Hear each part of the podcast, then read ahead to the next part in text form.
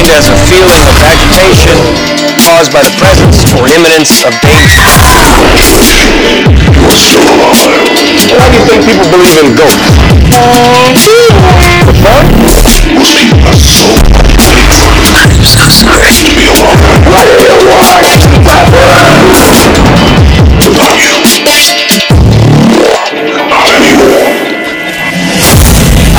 last fire will rise behind those eyes. Black house will rock. Lost There's a presence in the house with me. It can't hurt you if you don't believe. I suggest you leave that house. Before you feel It's not even real. This is your last chance. After this, there is no turning back. You take the blue pill. The story ends. You wake up in your bed and believe whatever you want to believe. You take the red pill. You stay in Wonderland. And I show you how deep the rabbit hole goes. We don't have time for these games. Games? Did someone say games? And perchance for interest's sake, a deadly game?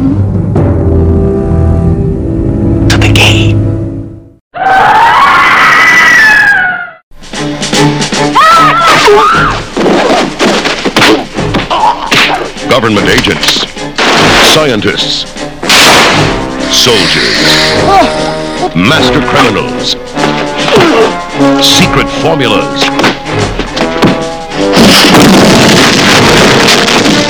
Monsters and midgets. None of them belong in this swamp. Only one thing does. The Swamp Thing.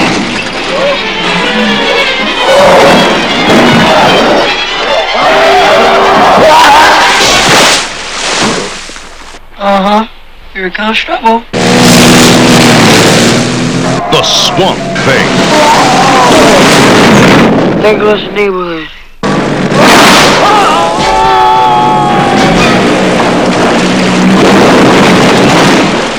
Adrienne Barbeau and the Swamp Thing, an outrageous pair in the incredible adventure that grows on you or all over you.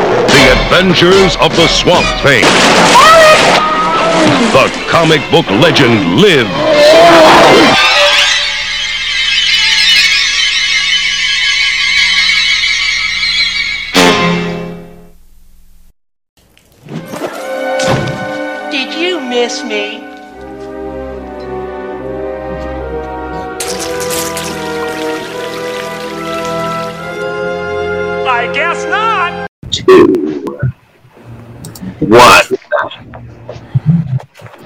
Ladies and gentlemen, and welcome back to another exciting uh, episode uh, uh, where we are going to be talking about another adventure into the superhero realm.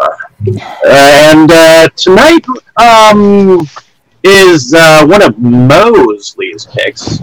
Uh, so why don't you tell us what kind of dark beings we are going to be talking about tonight? All right, uh, so we're going to be talking about Swamp Thing. It's a movie that I used to rent the pants off of as a kid. It's a superhero film written and directed by Wes Craven. It's based on the DC Comics character of the same name, created by Len Wein and Bernie Wrightson. Absolutely awesome series. You should check it out if you get a chance. Uh, it stars Adrienne Barbeau, Louis Jourdan, uh, and Ray Wise, along with Dick Durock in the Swamp Thing suit. And it was distributed by Embassy Pictures and released in 1982, February. Valentine's Day Tale of Romance here. Uh, it's got music by Harry Manfredini. Uh, so I guess we'll do a quick, you know, first impressions of this. Uh, you know, was it your first time watching it? If not, you know, do you have fond memories of it? All that good stuff. So, I've seen this movie before. I think my first time watching it was.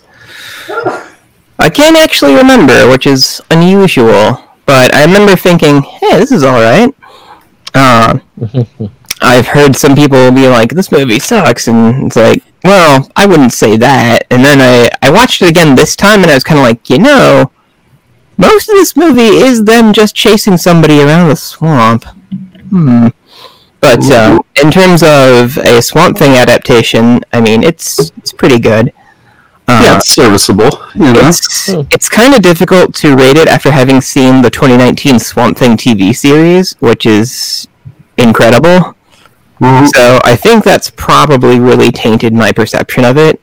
Because when I see Swamp Thing in my head now, like I see Derek Mears in the multi-million dollar practical suit that they made, which looks unbelievable, and then seeing Dick Durock and you know this thing that you know I have the Shout Factory edition, and I remember the behind-the-scenes stuff of how uh, unwieldy, let's just say, that suit actually was. it looks like- it's it's like all waxy. That's like, Yeah. I kept thinking this time that it looked like one of those like heavy metal candles your older cousins would have or something back in the day. you can tell it looks heavy. you know. Mm-hmm. So, uh, bit of a bit of a mixed thing. Like I did have some of the Swamp Thing toys that came out to accompany this movie, or at least probably probably more so that would accompany to accompany the animated series because I was older. Uh, well, because I was younger than this movie, but uh, yeah, that's pretty much uh, all my memories of it. Okay. Uh, well, um, I, I kind of grew up with this uh, being like one of the movies of my uh, of my time period. It came out in the year that my sister was born. So uh, um, I have very fond memories of uh, this. Adrienne Barbeau is a babe, and uh, I, I don't know uh, what it is, uh, but every time I uh, uh, uh, see uh, uh, uh, uh, see see her, I'm like. Uh, uh, but uh, in any case, um, Must be a generational thing, man. I think you guys are in the same age range. She like Uh. actually thought Sigourney was hot. It's like, I don't know, man. that hair. Uh, Sigourney is hotter than well, whatever. I, I will. I will go on record as say agreeing with you there, especially if we're talking like Ghostbusters Sigourney. I never thought that Sigourney was hot. I actually thought, um, wha- wha- who was it that uh, that uh, that played beside her uh, her um, in the original Aliens? You thought Rick Moranis was hot? No, Actually, that would be great to see Rick Moranis in Aliens. He's irresistible. I'd love to see him like deep faked into the Sigourney part for sure. although if you if you're talking about that uh, uh, part in Spaceballs when the alien comes out uh, out onto the uh, dance floor and says, "Hello, my baby. Hello, my sunshine. Hello, my sweetie pie." There you go, six Uh-huh. bacon right there. It's Good times, good times. But um, yeah, I've um, already gone off the rails. um, my first uh, impression of this was it, it was definitely campy. I mean, it, it I mean it it, it, it has that run da- uh, uh, down. Okay, uh, uh, scientist uh, uh, uh, test, uh, in a swamp, you know, uh, and there's uh, uh, there's a couple of chicks that look like they could be hot, and of course there is the incredibly dorky black kid. So. Um, hey, Jude rules. Uh, like my, uh, my favorite. I watched character. that supplement with Jude uh, on the Shout Factory disc. And I didn't know kinda till cool. today that he's like he was just some local kid. I guess they Yeah. hired him local so they could just work his ass off or something without all I had most of rules. the uh, actors and actresses over for dinner at his place. Well, I guess Adrienne Barbeau's still friends with him or something, or Yeah, was for a I think very long time. oh yeah, but um, I, I I have extremely fond memories of this uh, of, of film, and uh, it's laughable now, but uh, but um, you know, uh, for its ti- uh, time period, I thought that uh, that it was incredibly much more darker than the uh, than the film after that. Uh, uh, this and that's kind of how the series kind of kept it too. So, uh, Right, uh, right. so uh, to, uh, to me, the series. Uh, uh, uh, I don't know whether it was between. Was it between uh, between the the series- 1989? Was the series late '80s? Yeah, well, th- yeah, or 1990 or something like that. I forget. I, I looked it up Oh. earlier. It probably coincides like shortly after that second movie and the NES game and all that stuff, and they were doing more toys. And I think the cartoon came around shortly after that, didn't it? See, I Yeah, used to watch the series a, a hell of a lot more, more on sci uh, on Sci-Fi Channel, along with uh, like uh, various uh, uh, Twilight Zone episodes and shit Oh, like that. So, so to me, I would catch various episodes, and oftentimes they would go i- i- in consecutive order instead of just going out of order like they do with certain Law and Order episodes. You know, so. Right. but uh, Uh, well, what about you there, Brandon? What was your your first experience with this movie? Um, I watched it back in the '80s at some point in my childhood. I, I don't remember when, but I remember watching it, and I was I really liked the main character, but oddly enough, my memories were mostly of the sequel, Swamp Thing Returns, and I have oddly enough much deeper love for that movie than I did for this one, which is again it's because of nostalgia. Uh, I mean, I didn't even realize Wes Craven was involved until until this time. I still have, uh, but I still have to get that the sequel and and the original TV series, which I did love that one. I love the original TV series as well. So it's just uh, it's a lot of my childhood, a lot of early like comic book movies that I didn't even realize was a comic book movie at the time. It just played so well. So to me, I mean, I will always remember the scene, which unfortunately, I think it's from the second. It's from the second movie, where you see uh, the the main female character having like a flower growing from her foot, and it just uh, it's supposed to be some sort of romantic uh, gesture thing, but maybe not so much. Yeah, I don't know if the feet flowers really do it for me, but to each their own, you know. yeah, I know. Uh, what about you there, Jake? What was your first uh, experience with this movie?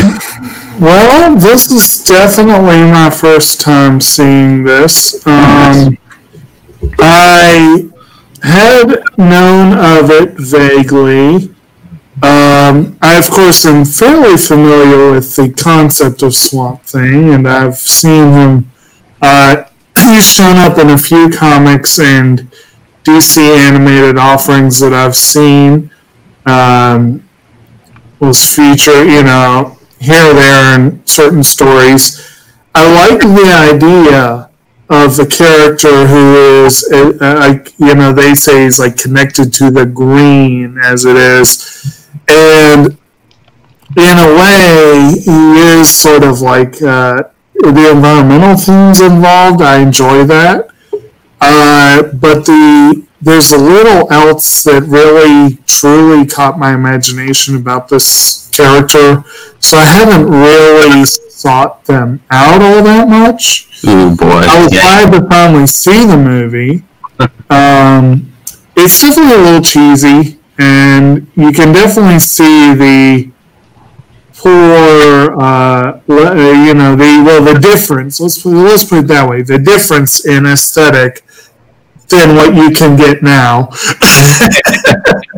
um, I did. Uh, and Dave, when I think Adrienne Barbeau, where my mind immediately clicks to, which did uh, is a positive viewpoint in a sense. Uh, she is the one who voiced Selina Kyle slash Catwoman on the Batman animated series. So again, kind of like last week, we had a character who voiced the Riddler on that series. So it's kind of fun that we're hitting that uh, that well with some of these other. Well, and the very young Ray Wise in here was also in Right. Rama, which is one of the choices that I chose Ah. for this ne- uh, next voting period. Ah. yeah. So, so overall, I I will admit when I put it on, it was immediately after our three-hour discussion on When They Cry, and I was very tired to begin with. So there was a lot of running around in the swamp chasing after a guy. So there probably was a good five to ten to fifteen minutes that I can't really, I can't really claim that I saw the full hour and thirty one. It's probably, but I saw most of it, and uh, it's not bad. Oh, oh, I I would have gotten the shout release. It, it's it's, it's out of print. And, I don't know if I'll get. Sh- It's only uh, it's only like forty some dollars. is that all? Like some of the out of print Shout Factory stuff is I know. substantially more. Like I had to buy it Leviathan at fifty because God I was- dead. I was utterly astonished that they had a high quality rip of this on YouTube without any ads, and that was perfectly decent for my first viewing. I can't yeah. see paying forty for this, but uh, maybe one day if I It's worth a solid, you know, ten unless it's a really nice set. Then, If I could get the shout set for twenty, I'd probably do yeah, it. that's, that's probably Otherwise, ten. Yeah. Um, I guess you know, like I'm with Dust. I don't remember the first time exactly I, maybe saw this. I could maybe do it for thirty. I have a spare one. Well, there you go. That sounds better than the, you know, forty or more. Uh, so that's just that's just unreasonable for this thing.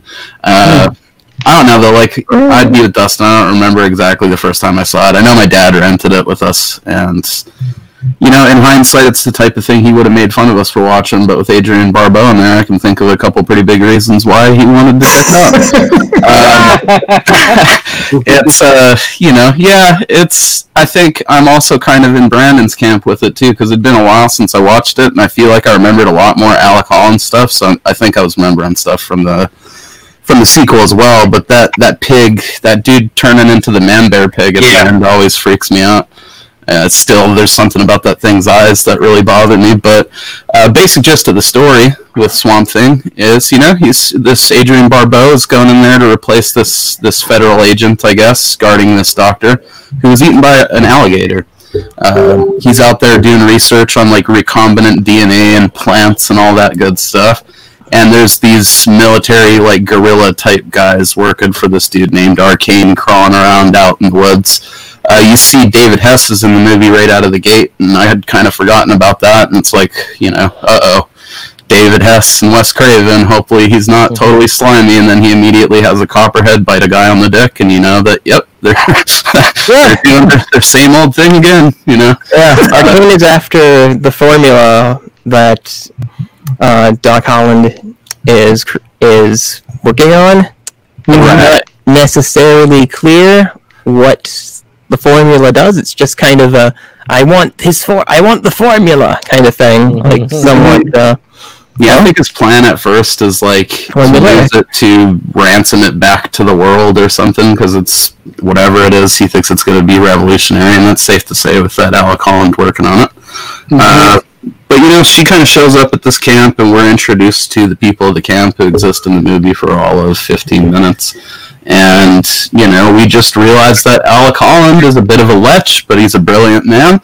Uh, he takes her out to look at you know this this sensor that was smashed, and they come back and get kind of scolded for going on a little unannounced excursion. What do you guys think of that whole introduction to the people of the camp and Alec and the girl who I think you're supposed to kind of assume is his wife at first, but it turns out to yeah, be you don't get a whole lot of you don't get a whole lot of time with them. Um, they do make they do make a little bit of a. I, I did kind of appreciate the little joke they sort of did with that. It's like, oh, the other Doctor Holland probably wouldn't appreciate your advances. It's like, oh, you mean my sister? And she's like embarrassed that she assumed they were married. That's uh, you know, these people are killed pretty fast uh, by Arcane's goons. So Yeah. I hardly remember they're in the movie, to be honest. They might as well not be. I, I like how they introduced the main female as you know your typical, uh, ew, it's gross uh, type character. She's like, it, she reminds me of the character of the the main female lead from uh, Lake Placid. Is like she's got a lot of competence. Betty White.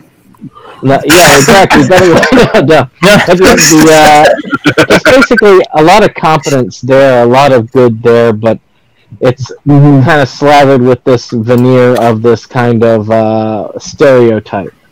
Mm-hmm. Yeah, and then they're they're making you know cracks at it right away. Especially, uh, fun thing to note is the dude that's like leaving as they show up. The guy that's like, yeah, he's had enough or whatever. He's out of here. That's actually, I guess, the dude that's in the Swamp Thing suit, Dick Durock or whatever. Uh, that's, that's him crawling onto the plane at the beginning there. Probably the only moment in the movie he wasn't absolutely boiling from the the, the heat there in South Carolina or wherever they did this. Yeah. yeah, I Um, believe it was South Carolina. Yeah, it's supposed to be obviously in the bayou, and they do a good job. I mean, I I never would have thought it wasn't until I looked at IMDb. I don't know the difference between swamps. Um, so basically, you know, ob- obviously someone's screwing with their research and breaking these things, and and you know trying to get into the lab there, and they discover that you know not only is this solution that they've made by essentially combining animal DNA with plant DNA to give it like the survival instinct of an animal uh, is also you know kind of nitroglycerin, which is pretty cool, and it just can like do whatever recombinant DNA does. I don't understand that shit, but it makes like the trees sprout out of the boards of the floor when she throws it on the floor. It's like a, it's I have to like a fertilizer. I have to wonder. I have to wonder about that concept. The whole concept. I mean, it kind of makes it sound like plants are completely passive and animals are the survivors. And I'm like, no, I think plants can put up with a lot more abuse. Yeah, you ever done any landscaping? You know that plants Oh, are tenacious little I know. So I just I found that kind of interesting and uh, somewhat amusing, but as a plant person, almost a little bit not so much. But uh, I mean, it's a gimmick, you know. If you want good plant science, um, or at least more interesting plant science, go with the 2019 TV series. yeah, Oh, I can only imagine. Yeah, this is definitely B movied up for the sake of like expedience, you know. yes, Uh, so basically, right as they figure this out, Arcane's men storm the place and just start shooting people. Um, Adrienne Barbeau gets a dude too, pretty good though. She's kind of a little ass kicker. She just gets cut short, but uh, you know, basically, action.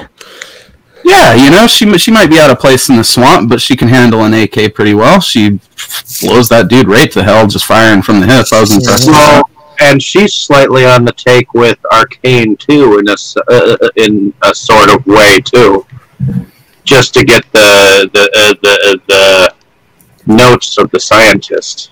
You know? Well, she protects them through the movie because you know obviously that's what they want to get their hands on is this dude's formula. Uh, but you know, basically they show up, mean business. They want the shit. They know that he's made some type of breakthrough. How they know this, I don't quite. Oh, because what's his ass is actually arcane in disguise, which is a crazy reveal. Uh, he just pulls the face off. It's like some guy that you don't know who he is. Villain. Just like, oh yeah, he like pulls his face off like it's supposed to be like a gasp reveal moment, and then it's just some other guy we don't recognize, and it's like, Right. I feel like there was some character development that was cut to that that we uh, missed. You know, possibly. Well, there definitely is, and according to the trivia, I don't know that Wes Craven remembers what the hell happened because there's like that part where they joke. She says something about like "save the malarkey for your wife, Doctor Holland" or something like that, and people speculated that it was like because of a deleted scene. But I guess Wes Craven says some shit about it maybe being like them getting out of character for a minute, but then also says that it was probably a deleted scene. So I guess we'll never know. Yeah, but it, it, it reminds me of um, there's a scene in there's an episode of the Justice League show where somehow Lex Luthor ends up in the Flash's body, and he's having a pretty miserable time with it. And he runs into the bathroom and he's like, "Well, if nothing else, I can at least learn the Flash's secret identity." And he takes the mask off and he's like, "Ha ha!" And it's it's just some guy underneath, and like, his smile disappears. I have no idea who this is. Yeah, this is- That's Arcane's uh, reveal in this movie. pretty much, you know, and they set about making it very clear to Alec that they're just going to take his shit and kill him. So, you know, he fights back, gets the juice all over him, does one of the best full body burns ever, and I think That man it is a thousand percent on fire. for, for sure. yeah. Um, it Nobody sets has up ever been more on fire. it's the same dude who did the full body burn and something else we've all seen several times. I, I picked it up in the trivia, so I guess me not remembering yeah. doesn't help. I remember reading that too, but I can't remember what it was. It said something too about how he'd practice like the best way to do it by just lighting himself on fire next to his swimming pool at home, which was just insane. uh, but I, how else does one perfect that? Uh, I guess that's a good as way as any. Uh, but then, Kane Hodder, Kane Hodder got very badly burned uh, oh, with that when, reporter. when uh, one of those practices went wrong. So uh, it's not. That so probably would have been a good idea in that situation, not the middle of the desert. Well, I know. Like I saw the documentary about it, and it was like heart wrenching. So I don't want to. I don't want to It's, come off as it's making pretty fun of it. But No, no one's making fun of it. It's Yeah. just, uh, you know, yeah, Kane himself, I believe, in the documentary says that he was young. Would You know, that, mistakes uh, made. Would that affect uh, a person be Arthur Brewer? Uh, that sounds somewhat familiar. Yeah, I caught it skimming through when I was looking yeah. at other stuff in there. was uh, Yeah. some of the special effects behind the Blues Brothers, Masters of the Universe, The Hitcher. Yeah, all levity aside, like full body burns are no joke. So when you see Yeah, one it done would be like a lot this, of- it is, it's intense. You know. The Kane Hodder documentary gave me a lot of respect for people who do like the full body burns, and then mm-hmm. Kane, Kane still has done burns like after that, It's amazing. and Yeah, it's it's like, wow. truly inspiring that the dude was able to go through something like that, and then for the love of the craft, still keep doing it. And that's you know, dudes doing stuff like that is how you get things like this. Dudes that are willing to go out there and perfect it. So good on this guy for it. I mean, it's amazing. He runs out the door, and there's that secondary explosion, which just like kicks it up and off. Propels even him more. into the water. Yeah, it's just great. Um, and you know, one area where I think the movie did fall short is like we got a better transformation with Arcane later than we did with Swamp Thing. Really, We didn't really see it's just bubbling smoke. movie. Yeah, it's just green smoke. Whereas Arcane, uh, spoiler alert, obviously. Uh, near the end of the film, Arcane drinks the formula, expecting to become like the Uberman. He's going to become Swamp. He thinks he's going to become as powerful as Swamp Thing, and his skin like blisters into this like really gross cocoon around him as he turns into basically a cross between well, Mo said man bear pig and uh, more like man bear pig, but with like creature from the Black Lagoon scales too. Uh, he's just missing the Patrick Duffy leg, man. If he had the Patrick Duffy leg, that would have been so perfect. Oh, and the celery arm. Yes. He's trying to get the celery arm. He did get a sword though, so it's a good middle ground, I suppose. well, to me, it looked like Wolf-like. Uh, so, to, uh, It did. It had a little bit of a not like it. Fe- it felt howling-ish at a and certain it felt elements of like the uh, they transformation. just went down the street to the uh, to the local uh, uh, Halloween mask place and uh, got whatever fur, uh, furry It had creature. really, it had really crappy eyes. Like his his I don't know. Maybe it's the Like, childhood actually- terror left over, but they still freaked me out. They were they're beady eyes, but they're they're very fake looking. It's a very Yeah. fake looking mask, and the eyes are maybe the worst part. Um, What were you gonna say there, Brandon? They're the best. Uh, to me, the cost. I mean, yeah, transformation wise, it was a better transformation, but I I will say that the. I I think that the costume for Swamp Thing was better than the costume Yeah. others. That was all some Power Uh, Ranger shit with arcane stuff there. Uh, a little unfortunate. the secret of the formula is that it makes you on the outside more of what you are on the inside, and Arcane expects, you know, I'm a genius, and it turns him into this just horrible feral monster, which uh, is kind of almost funny. Yeah, it is. Because he just And like, the calmly big element to it is like a cool sort of, you know, like dig at his personality too a little bit. Like I don't know what about Alec made him a houseplant, but we're going with it here. Um, Yeah. you know, so basically he gets juiced up and thrown in the swamp.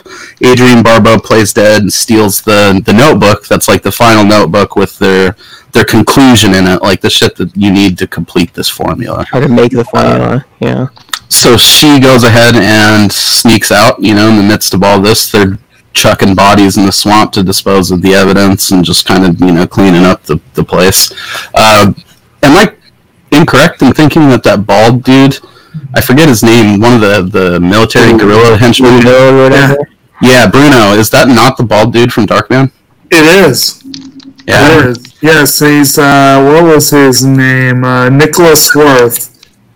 Yeah, he He's a lot more prominent in this than Darkman. Yeah, It, would be, it'll be easier for us to break down the plot, I think, too, because I was paying attention to the runtime. Almost a full hour of this movie is the goons hunting Adrienne Barbeau through the swamp while yeah. shows up to like kill a few of them from time to time. Yeah, it takes about a, that long into the movie before we get a full like head to toe look at Swamp Thing. I think. Other than that, it's just him mm-hmm. darting out behind trees and grabbing dudes and stuff. And they pull it off very much like a Bigfoot vibe to it too. Some of the times where you see him just walking in the distance in the swamp, it's really cool. Yeah. I don't know if we needed like upwards of 60 minutes of that kind of stuff in the movie, but you know, gotta fill it up. Bad. Yeah, I'd it looks nice, you know it, it moves along at a pace where you don't realize that's that much of the movie. At least I never did before. Yeah, it's, it's not a um, slog or anything. So, and it's just him, like, you know, just grabbing dudes out of boats, and there are explosions, and. I don't think we get explosions till the fan boat, but yeah, definitely lots of boats getting tipped over in this movie. Um, and we know, kind of. Uh, go ahead. I said that boat explosion. it's like, what were they putting in that boat? It's like, uh, well, uh, become an action guy. That's what they were putting in the boat. Yeah, I sat there for a minute and I was like, I, have got to be able to suspension of disbelief this and make it make sense, you know. So I'm going with that the, because it's a fan boat and it's got that sort of flat deck thing going. Like maybe the gas tanks were on top. I Still don't think it would have blown up that brilliantly though from just being ran well, we gotta be careful with this big load of dynamite we were carrying with us. You know, uh, it would be a shame if somebody actually, you know, ran into it and blew it up. Those crazy sailors, man, strapping the TNT to the bo- the boat for ballast or whatever. That's nuts. Um, Actually, everybody, everybody's putting a lot of thought into this, and I'm just sitting like. Actually, you talk about those crazy Southerners. I will say one of my favorite parts in this is when she's running from them or, or, or, or not really realizing yet who she's running from. But and she's at that, that place where Jude is apparently the sole yep. worker and proprietor. And she's like, Do you have a gun? And oh, he's yeah. like, What kind of place do you think this is? Course we got a gun. Some old piece of shit. That's actually what happens directly where we're at. You know, she kind of evades those dudes eventually with Swamp Thing running interference. She wanders out of the the swamp to Jude's convenience store there, mm-hmm. and I love that when she's walking up, like he immediately knows that it's just trouble, and he asks her, and she's like, "Uh, did you get in a plane crash?" Like that's immediately his first thought. Uh, and you can tell she's lying, obviously, you know. Isn't she inexplicably wearing like a nightgown for this entire movie? Well, uh, uh, it, it, no. inexplicably it stays jeans and uh, like jeans and shirt.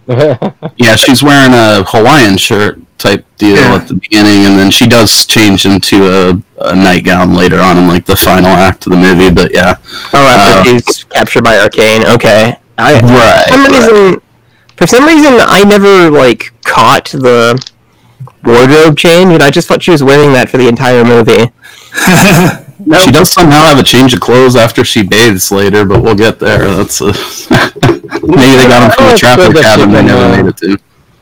It's always good that you can get to bathe at, the, at these points. Uh. Also, um, I think that's. Uh, so I should have rewatched my Shout Factory copy instead of just using the YouTube link um, out of honestly out of curiosity it's like is this really all on youtube in full? Oh yeah and it was. Uh, so from what i understand the reason the shout factory version is so expensive is because it includes like two seconds of talk mm-hmm. barbeau. Yeah. Okay so edited for, out of all the other releases for context dear viewers there's a part, contract originally yeah, there's a there's a part in the in the film where you know Adrienne Barbeau needs to whip out her Adrienne Barboobs and take a little bath there in the swamp, and and Alec's over there just looking like yes, they are a magnificent set indeed. and I guess apparently there's the extended version that Dustin's talking about that was in like the European cut of the movie because yeah. European, you know, and.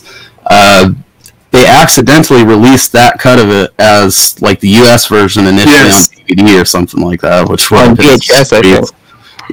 It could have been that too. Yeah, sounds more likely. And they ended up finding out and trying to get her to sign off, and she denied us. She denied us the boobs, man. She said nope. That's but to be fair, it was in the contract. I'm sure she didn't want to do it to begin with. And they all seem pretty open about the fact that it is gratuitous and just kind of put in there. But why not? You know. and the interview, uh, and the interview, she actually states, uh, and they, like I say, I, I want to. I actually had a chance to watch most of the supplements, which was pretty cool. I rarely do these days, and it was kind of fun to watch. Uh, I was like, I never realized that I uh, didn't have that in my contract. That I was able to actually say no to it, and uh, that was just kind of funny that she was especially like, I realized I could have said no to it. Yeah, wasn't in my I mean, it's, you know, it, it is pretty out of place. Uh, I'm not going to say that it's not appreciated. I'm not sure. I'm not sure if the cut I saw which cut it was because I watched the YouTube, but I was amazed that there was something in the YouTube.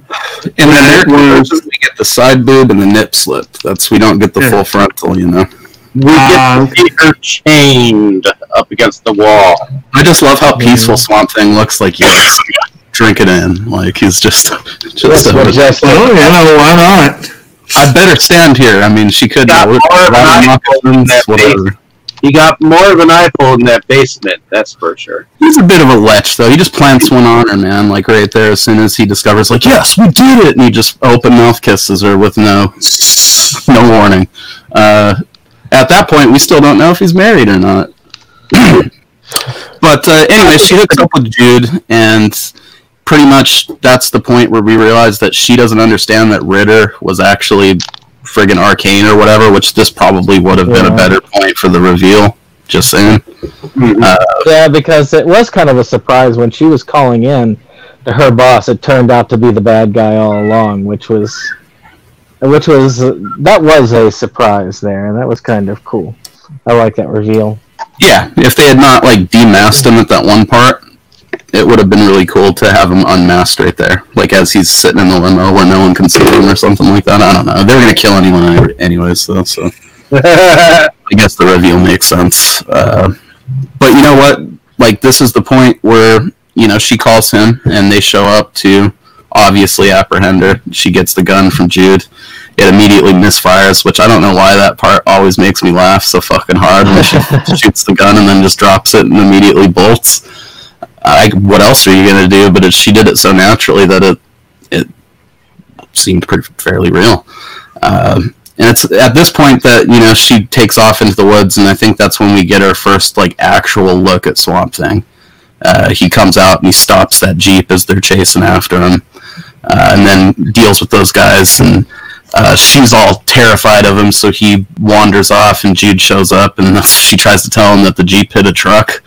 He's like, "Us, some one it must be one of those hit and run trees. They around the corner." Uh, and then that's when he says he's going to take her to a trapper cabin, and then all of a sudden he has this elaborately decorated boat that he's, you know, paddling through the swamp with her on. And uh, I think that's the point where you know those guys have came out into the woods, and she's like, you know, Jude, you got to take this notebook and just get the hell out of here. I think mainly because she just doesn't want to get him killed, which she comes pretty damn close to, anyways. Uh, I think he does get shot. he gets shot or at least in the in the very Mhm. least bludgeoned severely like the whole side of his face is covered in blood and he's out for the count uh, and she split off to i guess try to draw them away but poor jude got fucked up anyways. And this is the first point where we see swamp thing use his healing powers which interestingly wes craven thinks spielberg ripped off for E.T. i personally don't know that it matters. Uh, I can see his I can see his argument, but I doubt it. I mean, I think it's yeah, it's just you know, if you're gonna illustrate some healing power, making it glow as good a way as any, you know. Uh, so he heals up Jude. Jude gives him the notebook, and we get one of several scenes where Swamp Thing just holds the notebook close to his face and like ponders his work or something. Uh, I just thought those were funny for some reason. I, don't I remember there's a scene where he goes back to the lab and like tries to manipulate test tubes, but his hands like can't do it, and he's like, "Ah!" Right, and I think that that is like shortly after this part, isn't it? Because I think she goes back there to the to the Yeah. thing too right before this, and then obviously when she splits off from them, she I think circles Uh, back she goes around. back there uh, for uh, for the Notebook, um, eh, but she ends up like seeing him uh, uh, and watching him, and when he go, uh, uh, he terrifies her by, uh, by his outburst. Uh, bur- uh, burst. Her thinking that he was going to come after her or some shit still, since she is she seems to be kind of a skittish uh, female. Well, I mean, I'm gonna probably take off too. There's a big old friggin' moss man in the, the woods freaking out in some abandoned building.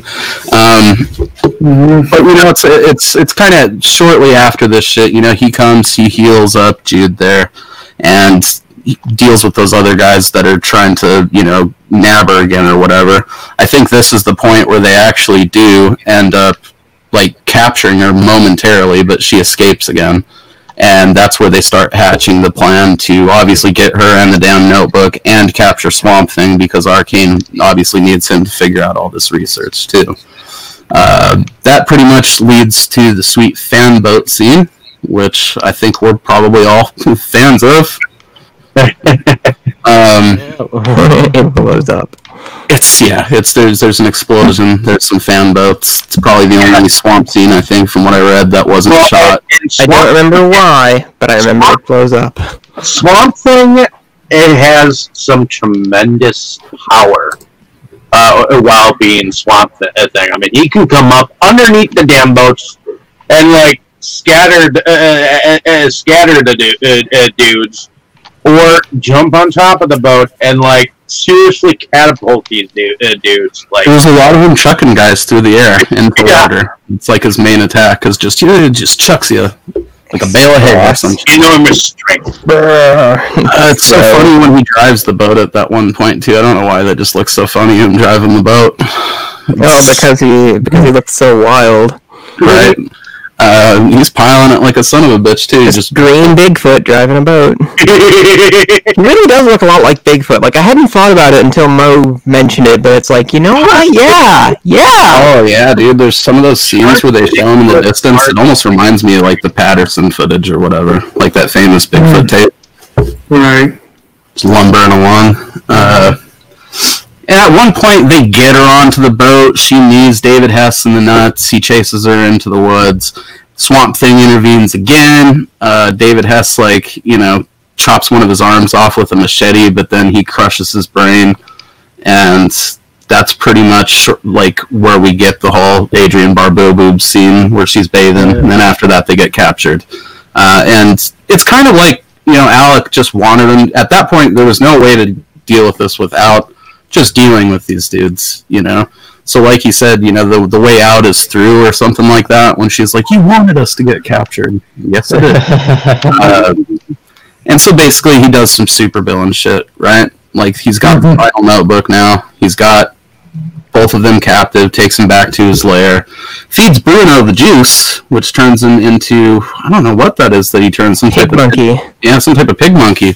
Uh, apparently, that was his main traits was he was like stupid and timid or something. What's that? I love that. I love the trailer. I watched the movie trailer and I just it was like monsters and midgets and like Yes. it just yeah, as inappropriate as that is today, it, it's just it's hilarious hearing somebody say that as He's like you're supposed to with such supposedly take it enthusiasm. he's like a winged monkey without the wings.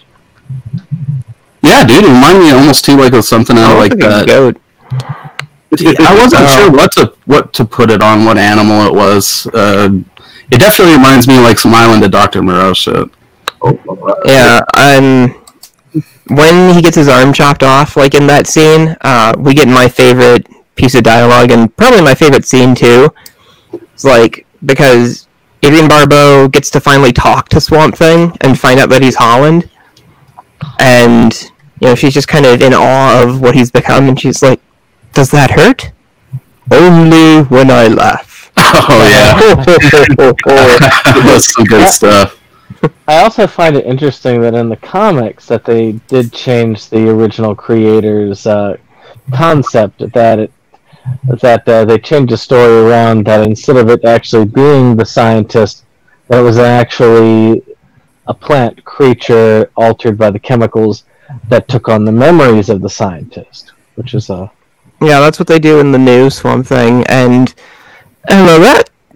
That's one of the things that differs between this movie and the new series. Um, which I don't know that that concept's always kind of weirded me out. It's like, oh well, they're dead, they're dead, dead, but you know their consciousness is still in existence, and it's like, well, then are they really dead?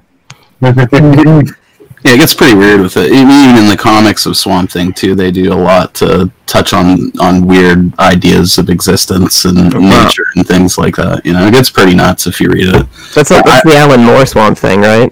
Yeah, that one especially goes into like some straight acid trip territory with some of that stuff. It's it's worth a read if you're a fan of the character and you want to dig into like Swamp Thing shit that isn't just him showing up in Batman or whatever, you know. uh, but yeah, you know, you, they they get taken back to this lair, and, and he's fixing to like you know torture the information out of him or something. But Alec's, like, you don't really need to. There's no secret here. It just turns you into more of what you were to begin with, you know. Uh, and so he's like very interesting, you know. And so he just goes and he sips some of the juice. kind of a, a kind of a Dr. Jekyll, Mr. Hyde kind of a thing. sort of only permanent and horrifying, you know. Like it's uh, I don't think he was bouncing back from that, but maybe it's time to tell. Um, I especially like the part where he's tr- regrown his arm. He's got that little strong hand for a minute, like his little baby Groot hand sticking out of his stump. I Um, keep thinking of that moment in Scary, Mo- uh, Scary, Scary Movie 2. This is my strong hand. he's just mashing the potatoes with it. Um, yeah, that whole bit was pretty cool. He's reaching for the sunlight. You know, obviously they've got to get the hell out of here, and they've locked that little uh, midget monkey thing in there with him. And it's- yeah, it turns out that there's a secret switch. So after he's regrown his arm, they're like able to escape, uh, and they have to swim through that well, which I always thought was really cool, and it leads to the absolute horrifying imagery of Arcane coming out of it. that well and everything kind of reminded me of like Lex Luthor's lair in Superman for some reason. I don't know. Arcane just has a du- Arcane just has a dungeon, like a medieval dungeon. Right. Dungeon. Kind of like, like the big crosses that you like people to. Oh yeah, man! It was it was decked out for some torture that he sadly was like clearly excited to do, but there was no reason to, un- unfortunately. Uh, and you know, in terms of like secret escape passages, like an underwater, like a well that goes underwater and leads out into a swamp is pretty cool. Uh, and I suppose you know from here we just have the last battle between him and, and you know Arcane after he's turned into Man Bear Pig and he's got his sword and he's out there swinging it around.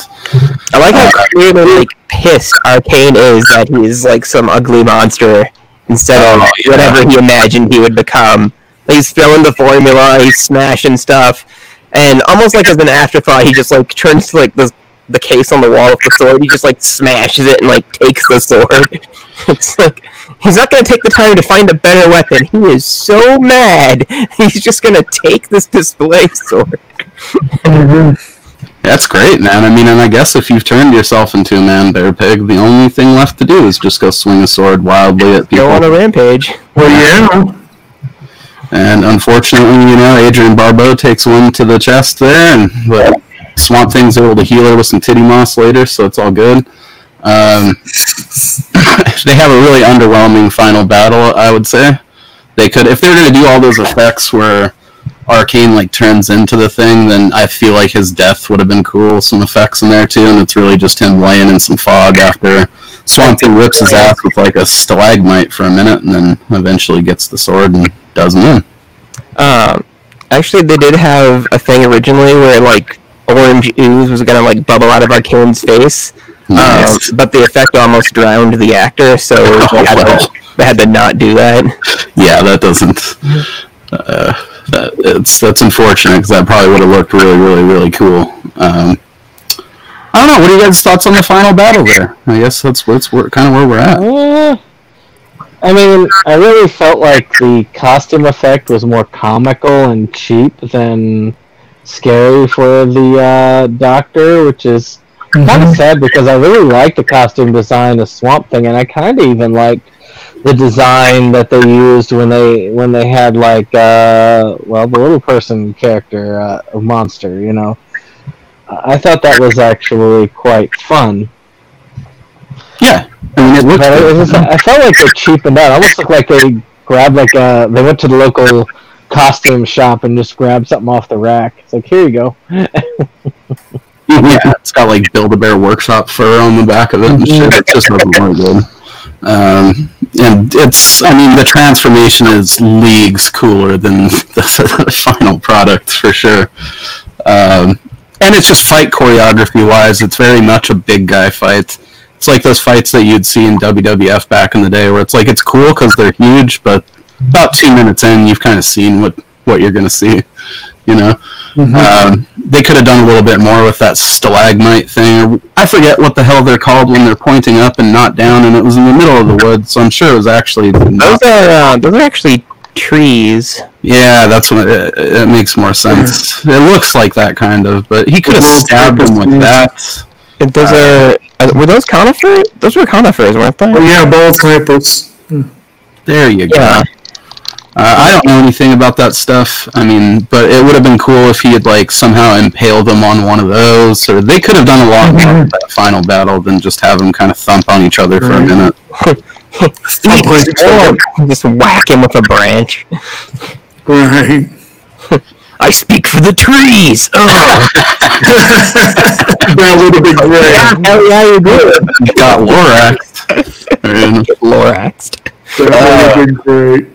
They, that is like Swamp Things like stick too.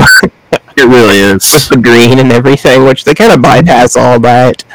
Yeah. Um, Yeah, they don't so much into his whole connection with nature, which is pretty immediate in the comics, from what I remember. Um, he's just kind of out there, you know. He, it gets as deep as him repeating his lines about there being beauty wherever you look in the swamp, if, or whatever. There's beauty in the swamp if you know where to look. Over and yet, and yet they felt the need to party it up. Like as as a, as a plant geek, I did take umbrage with the idea of them putting all of those tropical epiphytic orchids into, into the swamp. That was kind of stupid. They became invasive orchids. Yeah, stupid little jerks. Aren't orchids like really fragile and they would have probably all died without uh, too much concern?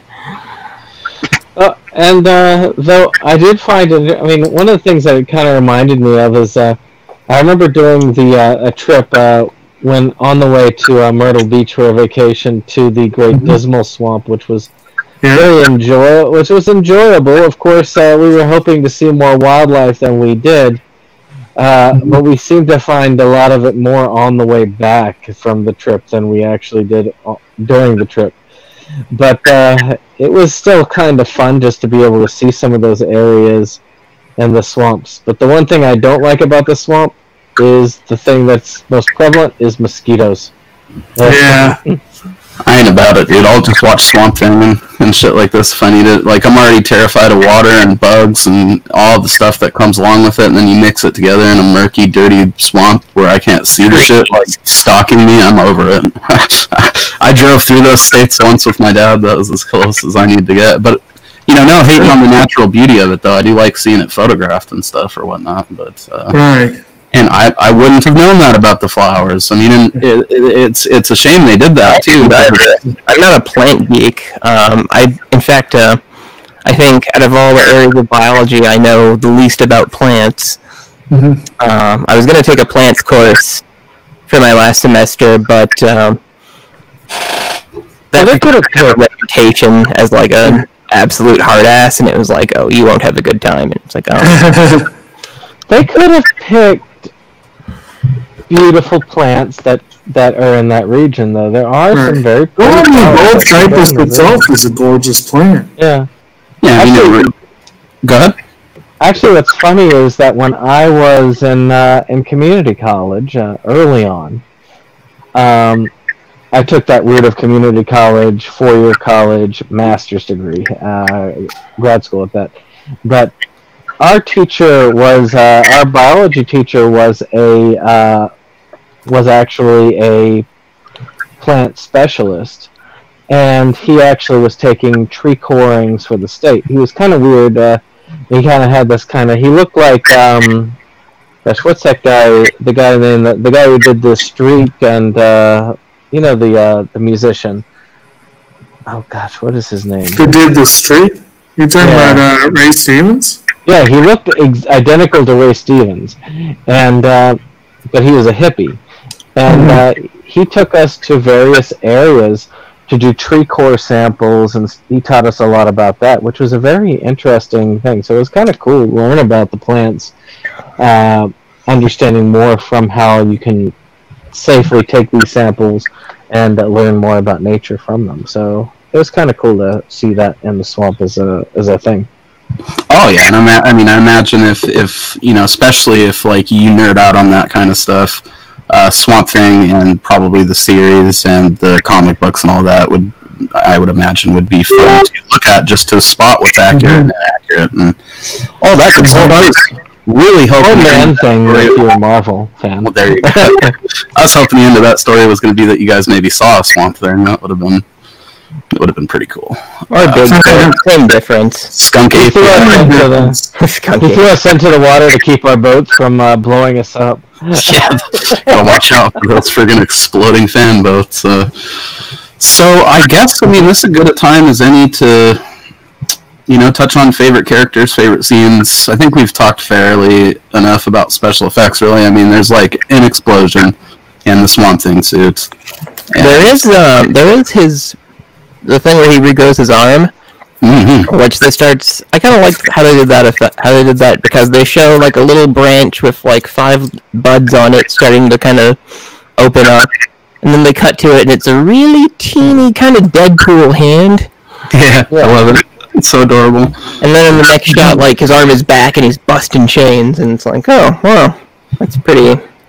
I think if I'd have done it, or like if I did it now, it'd be cool to do something like that and sort of give it that effect, like those National Geographic like time lapse videos of plants blooming in the desert or whatever that you'd see.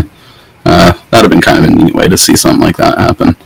Um, that's probably a favorite scene for me right there in, in terms of special effects. Is that and the the arcane transformation? Those are my favorites.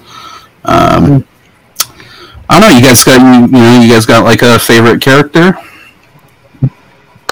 Uh, I don't know about.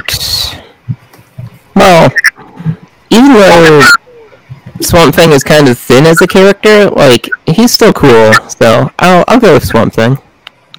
I'm in between Swamp Thing and Adrienne Barbeau because it, it, it, she's an interesting conundrum in this movie because at one point she's like uh, this timid, very like you kind of person, and then on the other point she is she is she kicks some ass, man. I mean, He turns into an action hero for like a few scenes, and then all of a sudden it's like, oh no, help! And it's like, wait, what? Did we just run out of gas, or what's going on here? Uh, she ran out of guns. I think that was part of it. I mean, she's like some type of federal agent, yeah? Aren't they supposed to be like government guys protecting this the scientist or whatever? So I, th- I thought they did a good job of portraying it as she's an ass kicker. She's just totally out of her element in like some gross icky swamp, you know? Right.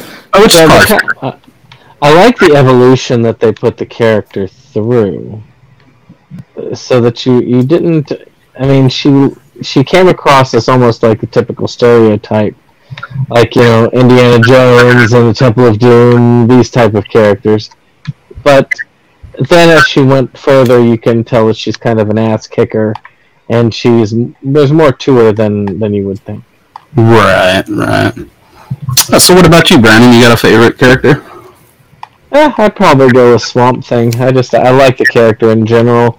I like the environmental bent that he goes with, uh, just much like uh, Man Thing. Um, though, though I prefer the Swamp Thing with the kind of uh, costume that has the mustache, which Yes. is the uh, the sequel one. A little And- vine stash. Love it. yeah, it's just uh, I I don't know why it just appeals to me more.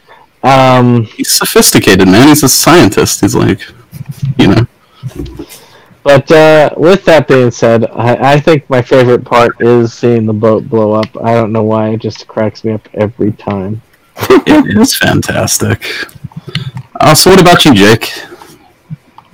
As far as the uh, favorites and such, Yeah, favorite character, favorite scene. um, well, it is a little thin overall on the characterization, but I would say um, I do rather like what little you get to see of Dr. Holland. He's a fun character in a way, and this version of Swamp Thing is it's not bad. It's an interesting character, and Jade was fun. Yeah, for sure. oh, what about favorite scene? Favorite scene, um.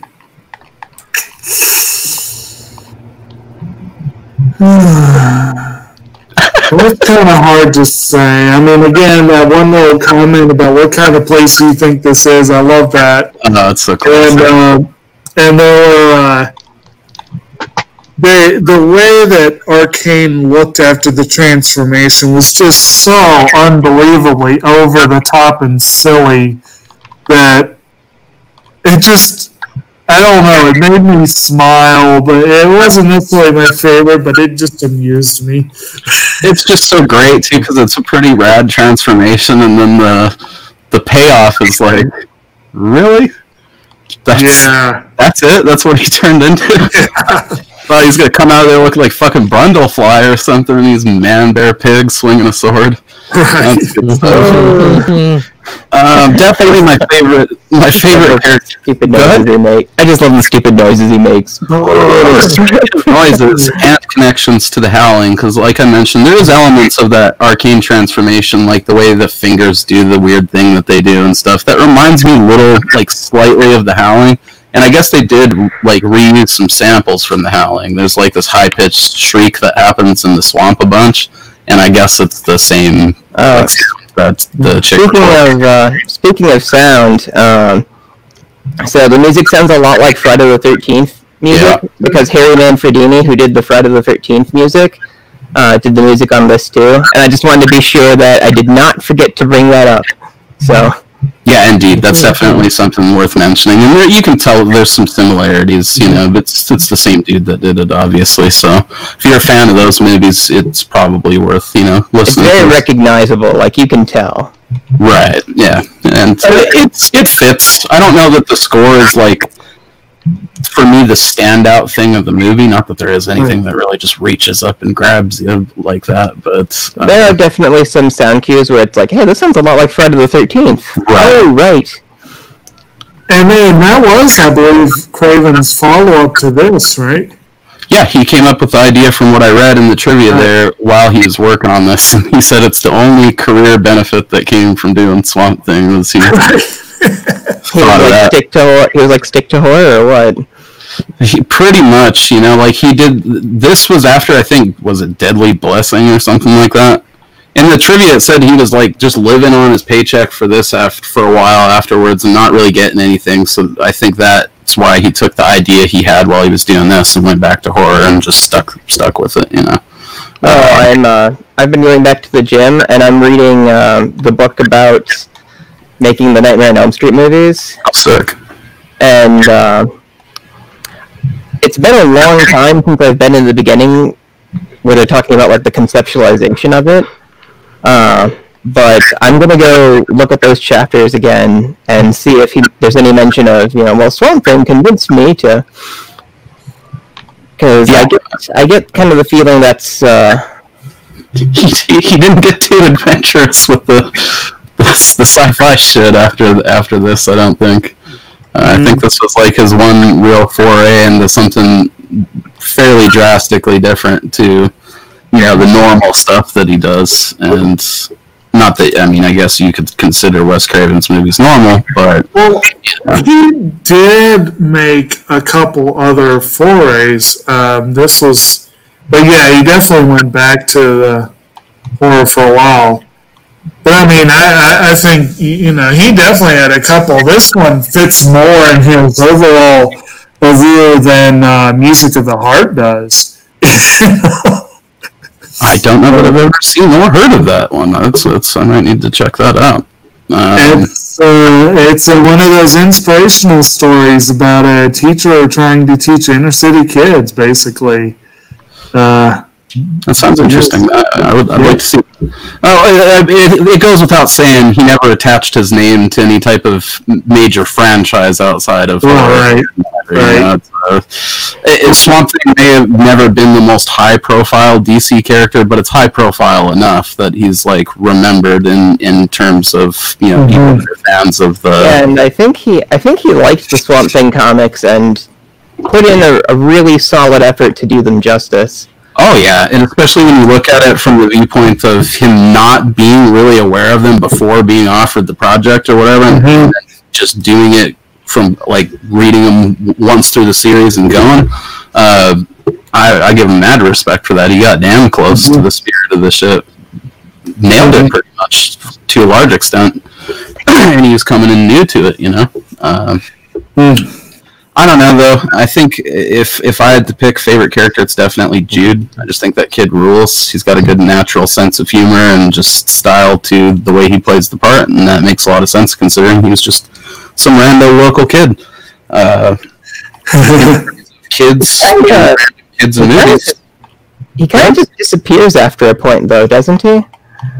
I think he's standing there with her at the end, and he's like, "He'll be back, though, right?" And that's like the last line of the movie is them just being like, "We're making a sequel eventually." Well, I'm just kind of like, because from what I remember is, so they get captured, and then Jude just kind of disappears until Yeah. that moment, And and he he's like, shows up randomly, and he's like, "Hey."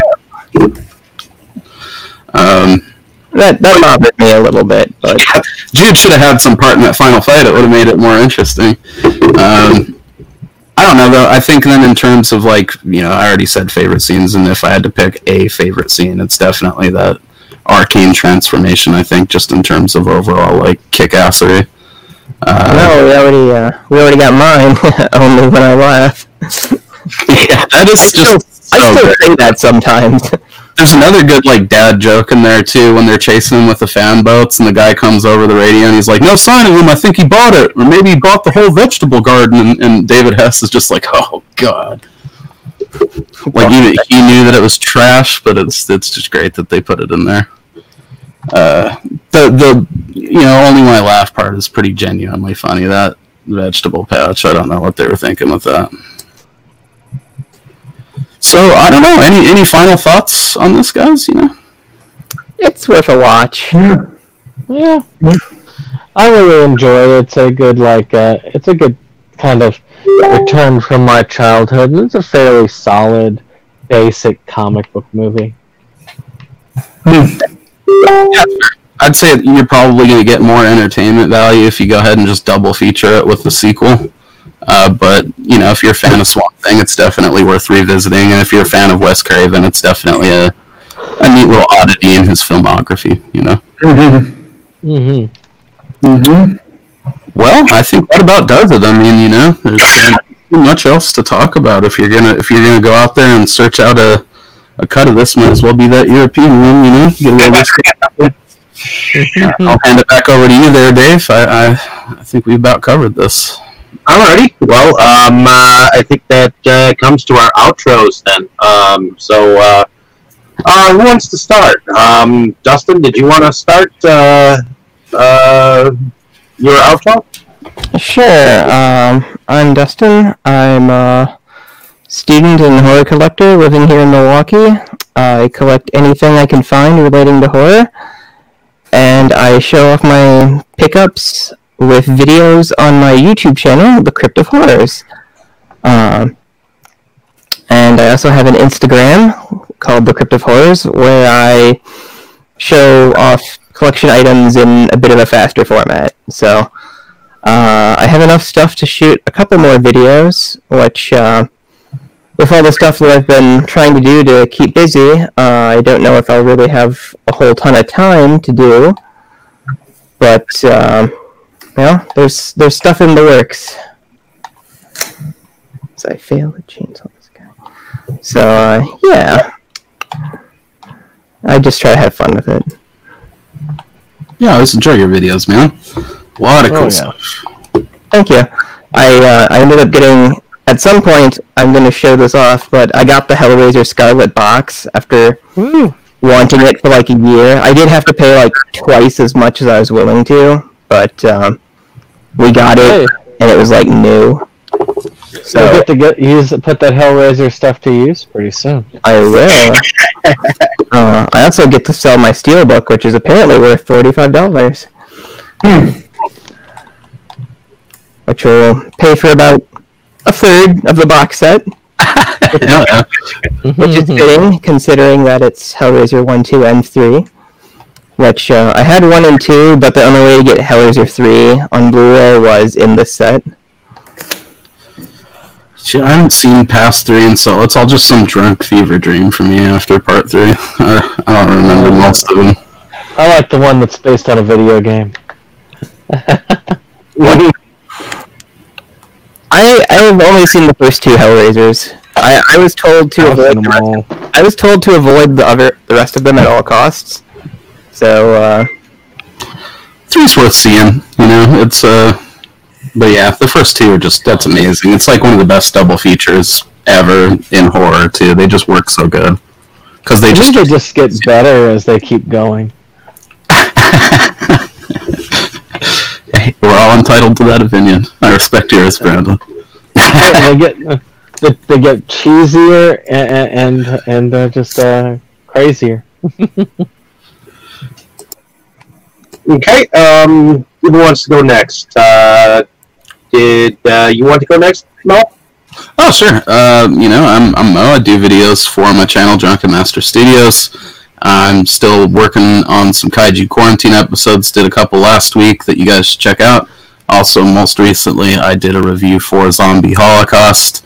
Hoping to follow that up with a sort of discussion with my girl about the Dr. Butcher cut of the movie here soon. So that'll be a cool pairing if that eventually happens. But yeah, just uh, pop over there, check out my Zombie Holocaust review. Thankfully, they let me put it up without saying it was inappropriate or anything.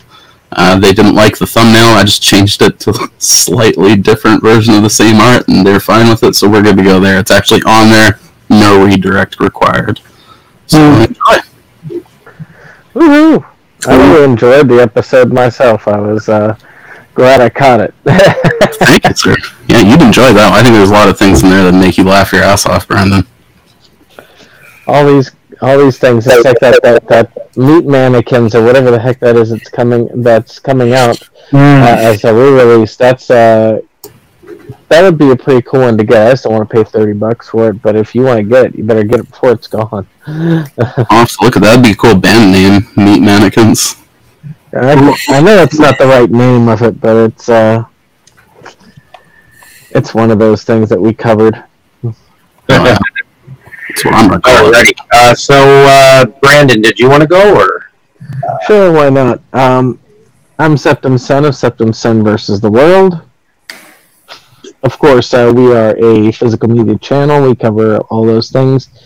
Uh, we do uh, movie reviews. Uh, we talk about what's coming out. That's how I know about the uh, mannequin thing. And uh, also, we do various other things like re- reviews and so on. Uh, unfortunately, we had technical difficulties where none of the sound recorded on our new release video, so I had to just release it in shorthand. Uh, but hey, maybe that's an advantage to half of you who, who don't want to sit there for an hour and a half. Um, as far as our pickups, that does that did come across very well. Alrighty. Oh shit, did we lose him? Or Did we lose you? Brandon?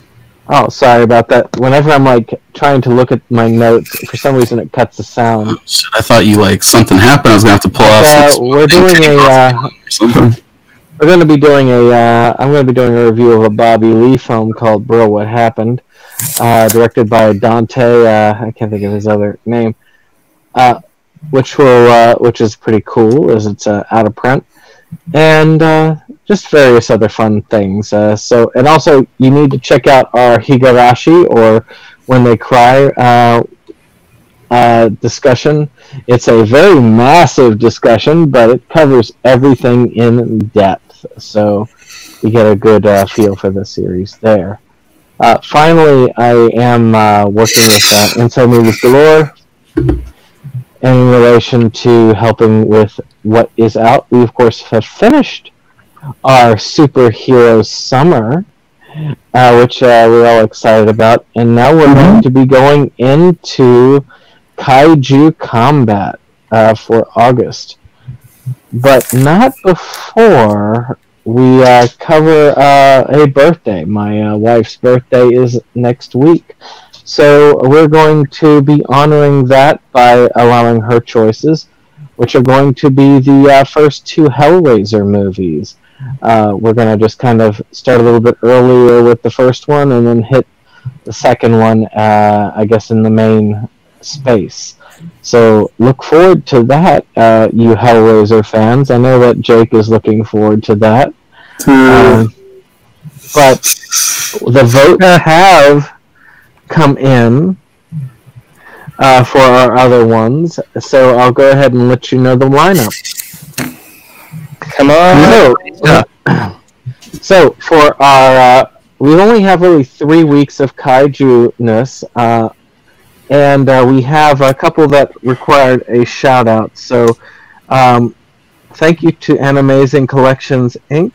for uh, a Facebook group for uh, supplying a good number of votes.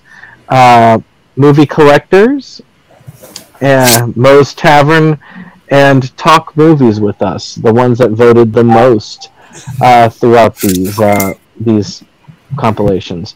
So our first one up is going to be a pre-show involving the American Godzilla King of the Monsters 1956. Because the main show, which had the most votes, easily beating everything else, was Gojira, the Japanese original, which is the is really truly the only fit way to start a kaiju combat uh, in reality. Congratulations, man. I know you really wanted to talk about that, so I'm excited. uh, we followed that up with something that really came up from behind. I mean, in the last two days, it just got a ton of votes. The pre-show became uh, Cloverfield, but uh, Dustin will get to host us for the main show, which would be uh, Godzilla King of the Monsters 2019. Yes. Fuck yeah. And then, of course, our last week, uh, we have our, of course, uh, one of my favorites, which will be great to have at that time because the set will be out soon, which is the original Gamera. Baby. As a pre-show, and then the main show will, uh, I guess we're just going to be doing a Godzilla theme for August because it will be Shin Godzilla. All right. Ooh. So we have some uh, a lot of Godzilla fun for uh, for the rest of that month. So uh, I think we got a lot to look forward to. Hmm? Did we get Gamera? Yep, Gamera is going to be the pre-show for that last week. So uh, technically, if you were to go from voting order, uh, the order of votes would be. Uh, I always run it like, of course, our three would be our top three: Godzilla uh, or Gojira, Godzilla King of the Monsters 2019, Shin Godzilla, then Godzilla King of the Monsters 1956, Cloverfield, and Gamera. That's actually in that order, vote wise. So, uh, a lot of fun stuff to Did mine end up getting any votes? Which one was it? Which one were you? Okay, no, actually, neither one of those got any votes. Oh man. actually, wait, didn't you put up Shin Godzilla? No, I put up Death Kappa and Colossal. Oh yeah, neither one of those got votes. I heard good things about Colossal. That was a really stiff competition, though. Yeah. Who put up Shin Godzilla? Uh, I know I put up Gamera. and, uh, Shin Godzilla is pretty cool, although Yeah, it's definitely uh, it's definitely not a party movie. I really wanted to go with Godzilla 84 and the first of the Heisei Gameras, but I also really wanted to do that Gojira discussion, so I was down for throw some like just random ones I was fairly certain weren't going to get voted for. But if they did, it would have been cool, you know. I would have, Yeah. I would have loved to have done Heisei Gamera because the Heisei Heisei Gamera is pretty solid. Is a pretty solid series. Indeed, yeah, it's it's insane. I am looking forward to opening up that Gamera set and just going on that. So it's going to be kind of fun either way. Return of Godzilla, by the way, is uh, on the uh, Right Stuf sale, uh, really cheap for the Blu-ray. So uh, for those of you who want to grab that one, yeah, check out my review But, too. uh, pretty good. So, uh, any case, sorry about the long one. Uh, it's always is because I have to usually cover the Inside Movies Galore stuff. So, Mm-hmm. Now comes the part where Jake teases us about one day walking in nature and giving us sweet videos. you need to be like Coyote Peterson and just start getting bitten and stung by everything you see. I don't have time. This is uh yeah, I'm Kotobuki Jake. I'm a uh, uh, anime, uh, movie, TV, generally media collector and fan. Uh, also co-star on Septum Sin versus the World, and um, we uh, bit off a lot for this week, and as a result, I am dog tired, but we did get some good discussions out of it, I guess. Um, that'll be cool. And I look forward to cracking open that Criterion Godzilla set. Uh, will be put to good use in the coming weeks. and as I said, if I do have time, I will get some nature vids up on my channel, Kotobuki Jake. It just. I need more time. Uh, the worst thing is I have like nothing but time, but No. I uh, I've been going to the gym every day, and that's a big time sink. That's a good thing to do, though, if you got the opportunity. Yeah. I need to do that more. Well, I have I have stuff I've kind of committed to do, um, but when I get home, I'm kind of too tired to do anything. So it's uh, Mhm. it's definitely got some repercussions. Hmm. Alrighty, well, my name is David Streggy. I am a founding father of, uh, uh, of Inside Movies Galore. So thank you for coming along with us on our on this journey. If you have uh, followed us so far, uh, please uh, definitely check out some of our other discussions. We are continuing our superhero month. So uh, de- uh, uh, um, definitely check out what's in store for us next week, Tuesday. Um, we have some exciting stuff coming up. And I also uh, moonlight under a different channel called Delusions of Grandeur. Uh, so check out some of those uh, video uploads and video reviews and uh, whatnot. And uh, uh, let's uh, keep out of the swamps, people, bec- uh, because uh, evidently there's some mutated something. Things in them. It's the swamp hag. Get out of the swamp, kids. so uh, like, share, yes. subscribe, and uh, thank you so much for listening.